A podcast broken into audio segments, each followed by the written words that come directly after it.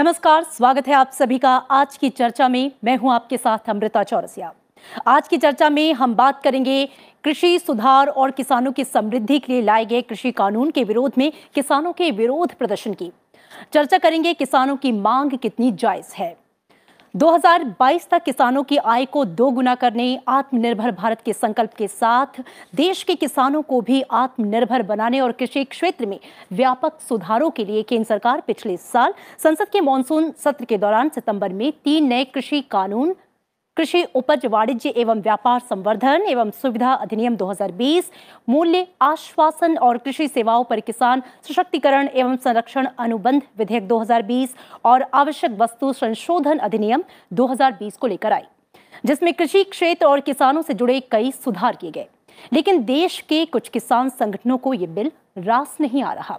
नतीजा ये है कि पिछले कई दिनों से दिल्ली की सीमाओं पर किसान संगठनों का जो विरोध प्रदर्शन है वो लगातार जारी है। किसान संगठन कृषि सुधार के लिए लाए गए तीनों बिलों को वापस लेने की अपनी मांग को लेकर धरना प्रदर्शन कर रहे हैं। पिछले दिनों किसानों ने नए कृषि कानून को लेकर देशव्यापी बंद भी बुलाया। प्रदर्शनों की वजह से दिल्ली एनसीआर के लोगों का जनजीवन जो है वो पूरी तरह से प्रभावित हुआ है। रास्ते बंद हैं, लोगों को काफ़ी मुश्किलों का भी सामना करना पड़ रहा है। अपनी मांगों पर अड़े किसान संगठनों की सरकार के साथ अब तक कुल छह दौर की बातचीत हो चुकी है।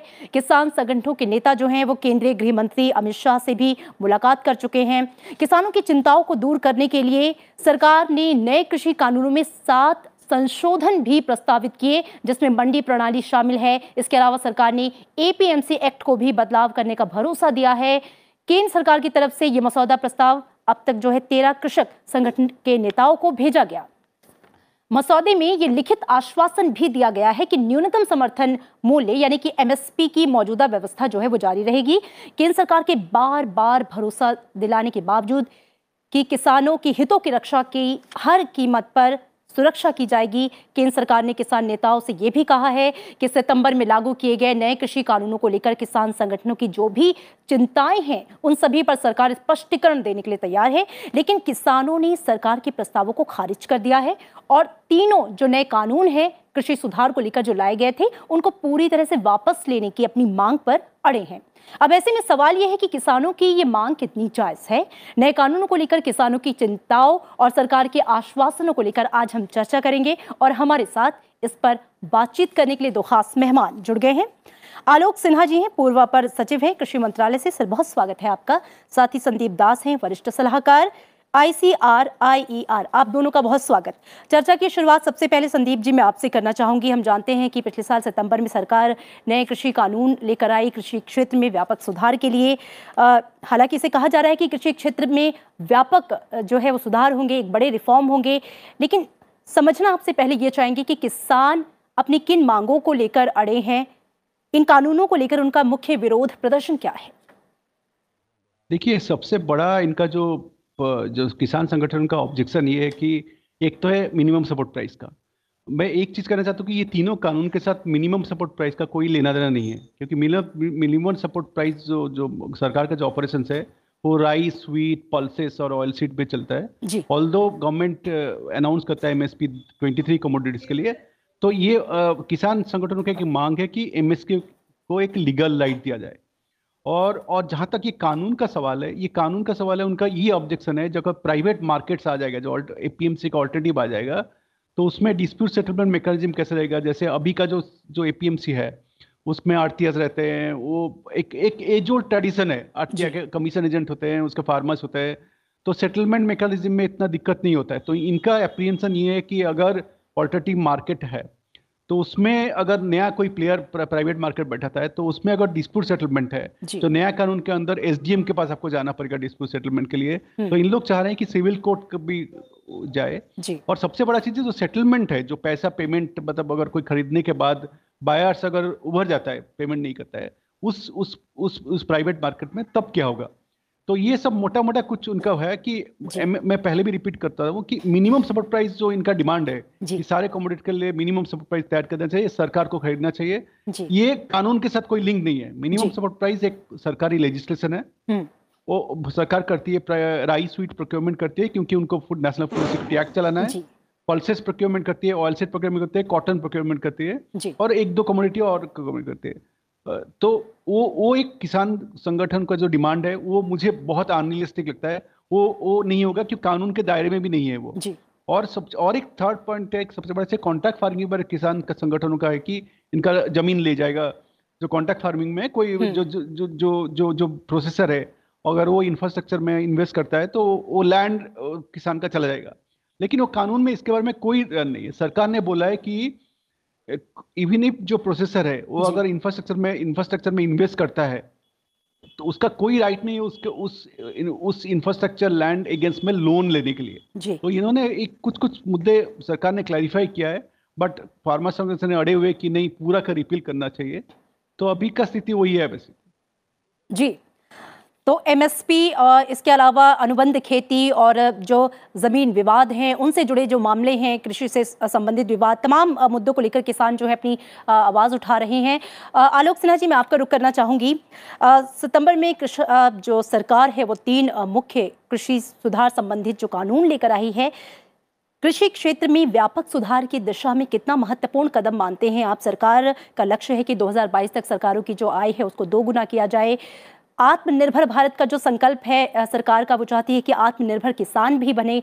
ये जो मुख्य लक्ष्य है, उसमें ये कानून किस तरीके से सहायक है? देखिए, इस कानून में सबसे पहले तो किसान के ऊपर वर्तमान में जो मजबूरी है कि वो केवल आड़तिया को ही मंडी में बेच सकता है, उस मजबूरी से किसान को मुक्त करने की करने का ऑब्जेक्टिव है। किसान को चॉइस दी वो मंडी में आड़तिया को बेचे या बाहर अगर कोई उनके दरवाजे पर आके खरीदना चाहे तो इसमें कोई डाउट ही नहीं है कि इकोनॉमिक्स का प्रिंसिपल ये कहता है कि यदि यदि फ़ील्ड में कंपटीशन हो यदि सभी पार्टीज़ के लिए इक्वल प्लेइंग फ़ील्ड हो तो जो बेचने वाला है उसके हित में होता है। तो हम्म। पहला चीज़ तो ये कानून किसान के हित में है क्योंकि किसान को फ्रीडम ऑफ़ चॉइस दिया जा रहा है।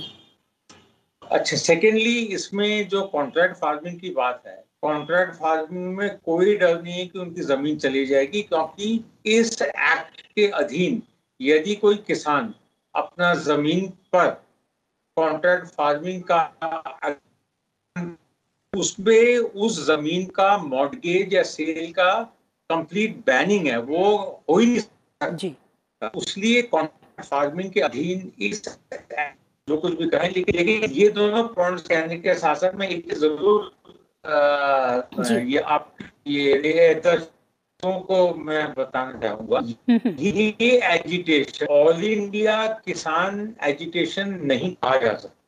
ये basically Punjab Haryana and to some extent western UP का है। बाकी साउथ इंडिया के चार स्टेट मध्य प्रदेश छत्तीसगढ़ उड़ीसा यूपी हम्म। बिहार पश्चिम बंगाल पूरा नॉर्थ ईस्ट कहीं भी नहीं है उसके बाहर उनको रखा गया है। जी। जी आलोक सिन्हा जी आ, मैं आपके पास दोबारा आऊँगी। आपने बताया कि किस तरीके से ये कृषि सुधार जो कानून है वो किसानों को आत्मनिर्भर बनाने के लिए कृषि क्षेत्र में सुधार के लिए कितने महत्वपूर्ण है? संदीप जी आपसे मेरा प्रश्न ये है जैसा कि उन्होंने आ, आ, खुले बाज़ार की बात की बीज से बाज़ार तक सरकार का ये लक्ष्य। जब बाज़ार खुला है और किसान अपनी उपज को कहीं भी किसी को भी बेचने के लिए आ, उसे छूट है ज़ाहिर तौर पे ऐसे में जब प्रतिस्पर्धा बढ़ेगी तो उसका जो मुनाफा है आमदनी के रूप में किसान को ही मिलेगा। क्या ये बात किसान संगठन जो कुछ किसान संगठन हैं जो विरोध प्रदर्शन कर रहे हैं वो इस बात को समझ नहीं पा रहे या सरकार उनको समझा नहीं पा रही? नहीं नहीं अब जो आलोक सिन्हा जी ने जो बताया कि ये पूरा जो पूरा जो स्ट्रगल पूरा जो इनका जो प्रोटेस्ट है कहाँ से किसान आए पंजाब हरियाणा और पार्ट्स ऑफ़ उत्तर हम्म। प्रदेश इसमें एक सिस्टम ये चलता है कि आपको साथ बता दें कि एपीएमसी जो मार्केट्स है पंजाब हरियाणा में उसमें एक अड़तियास रहते हैं। उसमें उसमें अड़तियास रहते हैं अड़तियास दो पॉइंट मतलब अढ़ाई परसेंट कमीशन देते हैं जो कि कोई राज्यों में नहीं है। हम्म, हम्म। पंजाब में अग, आज आज अगर फ़ूड कॉर्पोरेशन इंडिया खरीदती है खरीदती है राइस ऑन व्हीट वो हम्म। साढ़े छह परसेंट टैक्स देना पड़ता है जो कि दूसरे राज्यों में जो जो दूसरे राज्यों में करीब करीब दो परसेंट का टैक्स है। हम्म। तो ये बड़ा टैक्स में मैं आपका आंकड़ा आपको दर्शक के लिए बताऊँ कि पंजाब जो फ़ूड कॉर्पोरेशन ऑफ़ इंडिया ने राइस और व्हीट खरीदे थे जो गेहूँ चावल उन्होंने खरीदा था पिछला साल 2019 और 20 में करीब करीब साढ़े चार हज़ार करोड़ रुपए का उन्होंने टैक्सेस भरा था। ये टैक्सेस होते क्या है? आरटीआई कमीशन मंडी टैक्स और रूरल डेवलपमेंट से तो ये आरटीआई कमीशन इतना बड़ा एक अमाउंट है 2.5 परसेंट पूरा परचेस का तो उसके वजह से क्या होता है आरटीआई और फार्मर्स का एक बड़ा सा लिंकेज बैठा रहता है। और और नया कानून क्या करता है? नया कानून अभी अलाउ करेगा एफसीआई को अगर डायरेक्टली खरीदने के लिए फार्मर्स से। आपको जानकारी दूँ एक एक चीज़ और भी जानकारी जो मिनिमम सपोर्ट प्राइस जो सरकार देती है गेहूँ और चावल खरीदने के लिए पंजाब हरियाणा में ये डायरेक्टली फार्मर्स को नहीं जाता है। ये जाता है आरटीएस को पहले उसके बाद वहाँ से फार्मर्स को जाता है। तो ये ये दैट्स वाई जो प्रोटेस्ट जो है हम्म। जो नया मार्केट पैरेलल मार्केट शुरू हो जाएगा तो पैरेलल मार्केट में मनी टैक्स एक परसेंट लगेगा। जी। आपको साढ़े छह परसेंट कोई भी बताइए कौन सा बिज़नेस में साढ़े छह परसेंट टैक्स ट्रांजेक्शन कॉस्ट बहुत ही ज़्यादा होता है। बिल्कुल। तो ये प्रोटेस्ट इसीलिए पंजाब और हरियाणा से और ईस्टर्न यूपी का है। कोई दूसरे राज्यों में ज़्यादा कुछ दिखने को नहीं मिला है प्रोटेस्ट का। और ऑल्टरनेटिव मार्केट तो गवर्नमेंट खरीद सक ऑल्टरनेटिव मार्केट बनेगा तो किसान जाकर खरीद सकता है। एपीएमसी देखिए और एक थोड़ा सा हिस्ट्री इसका बता दूँ। ये 2000 2011 और 12 आई थिंक जी। 12 से ही डीलिस्टिंग शुरू हो गया था। फ्रूट्स एंड वेजिटेबल बहुत सारे एपीएमसी से आउट हो गए। हम्म, हम्म, इसका मतलब क्या आजादपुर मंडी बंद हो गया? नहीं बंद हो गया। ये एक कंपटीशन लाने की ज़रूरत है क्योंकि एक मोनो एपीएमसी एक मोनोपोलिस्टिक सिचुएशन अभी करता है। फार्मर्स को वहीं जाना पड़ता है। तो एक ऑल्टरनेटिव मार्केट देगा। फार्मर्स को कोई फोर्स नहीं कर रहा है वो प्राइवेट मार्केट जाने के लिए। तो इसमें इसके वजह से प्रोसेसिंग बढ़ेगा। इससे वजह से हमारा फैसिलिटीज़ बढ़ेगा फार्मर्स के लिए। हम्म। जो प्रोक्योरमेंट जो जो जहाँ ट्रेडिंग होता है। तो ये एक कानून के कंपटीशन लाने के लिए ज़रूरत है। तो एपीएमसी एक मोनोपोली सिचुएशन था। जी। कि अगर प्राइवेट आ जाएगा तो एपीएमसी ऑल्सो इंप्रूव हो जाएँगे। जी। भी अच्छा सा सर्विस देने का शुरू कर देंगे। बिल्कुल और सरकार का भी यही कहना है। जी। या। आलोक सिन्हा जी मैं आपका रुख करना चाहूँगी। सबसे बड़ा मुद्दा जो है किसान संगठन जो है कुछ वो उठा रहे हैं एमएसपी को लेकर। वो उनकी चिंताएँ एमएसपी को लेकर रहे हैं लेकिन सरकार ये बार बार कह रही है कि एमएसपी जो है अ, उसमें कहीं से कोई कोताही नहीं होगी। एमएसपी जो है वो लगातार बनाई रखी जाएगी। ऐसे में कंफ्यूजन कहाँ है? देखिए कंफ्यूजन तो इसलिए है कि एक बड़ा सस्टेन्ड कैंपेन चलाया गया है जी। कि इससे एमएसपी शायद खत्म हो जाएगा। आप देखिए इन एक्ट्स को पहले लागू करने के लिए ऑर्डिनेंस पास हुए थे जून के महीने में। हम्म। उसके बाद फिर ये एक्ट्स बन गया सितंबर में। पहली अक्टूबर को खरीफ प्रोक्योरमेंट सीज़न शुरू हुआ। हम्म। और बाई ऑल अकाउंट्स एमएसपी के अधीन पहली अक्टूबर के बाद धान और चावल की खरीद ऑल इंडिया बेसिस पे लास्ट ईयर से ज़्यादा हो रहा है। तो एमएसपी तो खत्म हो ही नहीं रहा। हम्म। वैसे भी एमएसपी इसलिए खत्म नहीं होगा क्योंकि national food security act PDS mid day meals arm forces paramilitary forces and open sale of wheat and rice इसमें सरकार को सेंट्रल पूल के अधीन वैसे भी कम से कम 400 साढ़े चार सौ लाख टन का अनाज की ज़रूरत हर साल होगा। तो तो जब तक ये एक्ट चलेंगे और हम्म। कोई भी डेमोक्रेटिक गवर्नमेंट इंडिया में नेशनल फ़ूड सिक्योरिटी एक्ट को अगले 20 साल तक तो इसको हटा नहीं सकेगी। तो देयरफॉर एमएसपी में तो धान चावल और गेहूँ का प्रोक्योरमेंट करना हम्म। बहुत आवश्यक है उतना ही जितना पहले भी था। वैसे भी आप देखेंगे इस साल भी गेहूँ का 390 लाख टन का प्रोक्योरमेंट इस साल हुआ है जो कि लास्ट ईयर से ज़्यादा है। एमएसपी में तो कोई कोई कमी हो ही नहीं रही और ना ही हो सकता है। और वैसे भी गवर्नमेंट ने हर लेवल पे प्राइम मिनिस्टर से लेके एग्रीकल्चर मिनिस्टर के लेवल तक बार बार ये दोहराया जा रहा है कि एमएसपी हम नहीं बंद करने जा रहे हैं। बिल्कुल। लेकिन फिर भी क्योंकि ये इस बात को बार बार दोहराया जा रहा है कि एमएसपी खतरे में है तो हम्म। लोगों के माइंड्स में एक डाउट हो गया। लेकिन देखिए अभी जैसे जैसे लोग बाग देखेंगे कि खरीफ प्रोक्योरमेंट सीज़न में एमएसपी ऑपरेशन लास्ट ईयर से भी अच्छे हो रहे हैं। तो मुझे लगता है कुछ जनता के लोगों के दिमाग में यदि कोई आशंका है हम्म। तो वो आशंका दूर हो जाएगी। एक बात ये भी कहना चाहूँगा हम्म। कि वो राजनीतिक दल जो कल तक इन फार्म एक्ट्स रिफॉर्म एक्ट्स को सपोर्ट करते थे अपने मैनिफेस्टो में रखते थे हम्म। वो आज अचानक इसके अगेंस्ट हो गए। हिंदी में कहावत है बहती गंगा में हाथ धोने वाली बात है। लगता है कि थोड़ा अ, माहौल बने गवर्नमेंट के अगेंस्ट तो उसको और बढ़ाया जाए जो बड़ा अनफॉर्चुनेट है। ये तो को लेकर जो है वो भ्रम की स्थिति है और सरकार लगातार उसे दूर करने की कोशिश कर रही है। संदीप जी आपसे मेरा प्रश्न ये है कि मात्र कुछ जो किसान संगठन है उनकी इस मांग को कितना जायज़ माना जाए उनका कहना है कि तीनों जो कानून है कृषि सुधार के उनको पूरी तरह से रोल बैक किया जाए उन्हें वापस लिया जाए। इनकी मांगों को कितना जायज़ मानते हैं देखिए जायज़ तो मैं नहीं मानो क्योंकि एमएसपी उनका जो एपरेशन है एमएसपी में प्रोक्योरमेंट नहीं होगा हम्म। वो तो हो ही नहीं सकता है क्योंकि आपको रा, राइस स्वीट तो प्रोक्योरमेंट करना पड़ेगा। हम्म। और एमएसपी का जो जो तेईस तेईस जो कॉमोडिटीज है एमएसपी डिक्लेयर होता है उसमें से सरकार मैं पहले से बताया कि rice sweet pulses oil seeds और और कोपरा वगैरह कुछ खरीदती है। हम्म। तो एमएसपी को लीगल लाइट देने का तरीका हो ही नहीं सकता। इट्स ना इम्पॉसिबल क्योंकि सरकार अगर सारा चीज़ खरीदने की तो प्राइवेट मार्केट का क्या होगा? सरकार बिज़नेस नहीं कर सकती है ना। पूरा आप देखिए इतना बड़ा सबसे बड़ा एग्रीकल्चर कमोडिटी है मिल्क मिल्क में कौन सा एमएसपी है? फ्रूट से वेजिटेबल में कौन सा? आलू प्याज में कौन सा एमएसपी है? हम्म। आलू प्याज देखिए तो बहुत सारे कमोडिटीज है कौन कौन सा कमोडिटी है? तो ये आपको ये आपको देखना पड़ेगा जा, जायज़ नहीं है क्योंकि क्योंकि आप आप दिल्ली का आप प्रोटेस्ट कर सकते हो आपका एवरी राइट है प्रोटेस्ट करने के लिए। आप रास्ता कैसे रोक सकते हो? हम्म। पूरा रास्ता को रोक दोगे कि तो हर हर हर हर सिटीजन अगर रास्ता रोक लगे मैं भी मेरा कुछ प्रोटेस्ट लेकर रास्ता रोकना शुरू कर दूँगा। तो ये ये एक जायज़ तरीका नहीं है उन्होंने एक दो दिन किया। आलोक सिन्हा जी आ, मेरा आपसे एक आ, सवाल है संक्षिप्त में उत्तर चाहूँगी। आ, कि आपको क्या लगता है कि इस विरोधाभासों के बीच में सरकार लगातार आश्वासन दे रही है किसान मानने को तैयार नहीं है बीच का रास्ता कैसे निकलेगा? देखिए शायद ये हो सकता है लेकिन वैसा भी करने की कोई ज़रूरत नहीं है कि जी।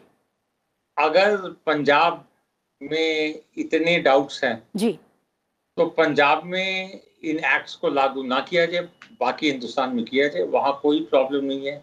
इन एनी केस पंजाब के किसान भाई लोग भी उनको जल्दी समझ में आ जाएगा जी। कि ये उन ये जो रिफॉर्म एक्ट्स हैं ये उनके हित में है। बिल्कुल। पंजाब में भी वैसे मैं बता दूँ देखिए पचास परसेंट से ज़्यादा हम्म। जो गाँव में रहते हैं वो भूमिहीन हैं। उनका इस एजुटेशन से कोई वास्ता है ही नहीं। जी। बाकी जो 25 परसेंट है वो बहुत छोटे छोटे कृषक है। जी। बेसिकली जो बड़े बड़े किसान हैं आलोक जी जी। लेकिन जैसा कि आपने भी कहा कि आ, वक्त के साथ साथ किसानों को भी समझ में आ जाएगा जो कृषि सुधार के लिए जो कानून लाए गए थे वो दरअसल किसानों के हित में है किसानों को आत्मनिर्भर बनाने के लिए हैं। 2022 तक जो सरकार का लक्ष्य है किसानों की जो आय है आमदनी है उसको दो गुना किया जाए उसकी तरफ़ अग्रसर करने के लिए जो स्टेप्स है उठाए गए हैं। और सभी को इसका साथ देना चाहिए। आप दोनों मेहमानों का बहुत शुक्रिया हमसे इस पूरी बातचीत के लिए।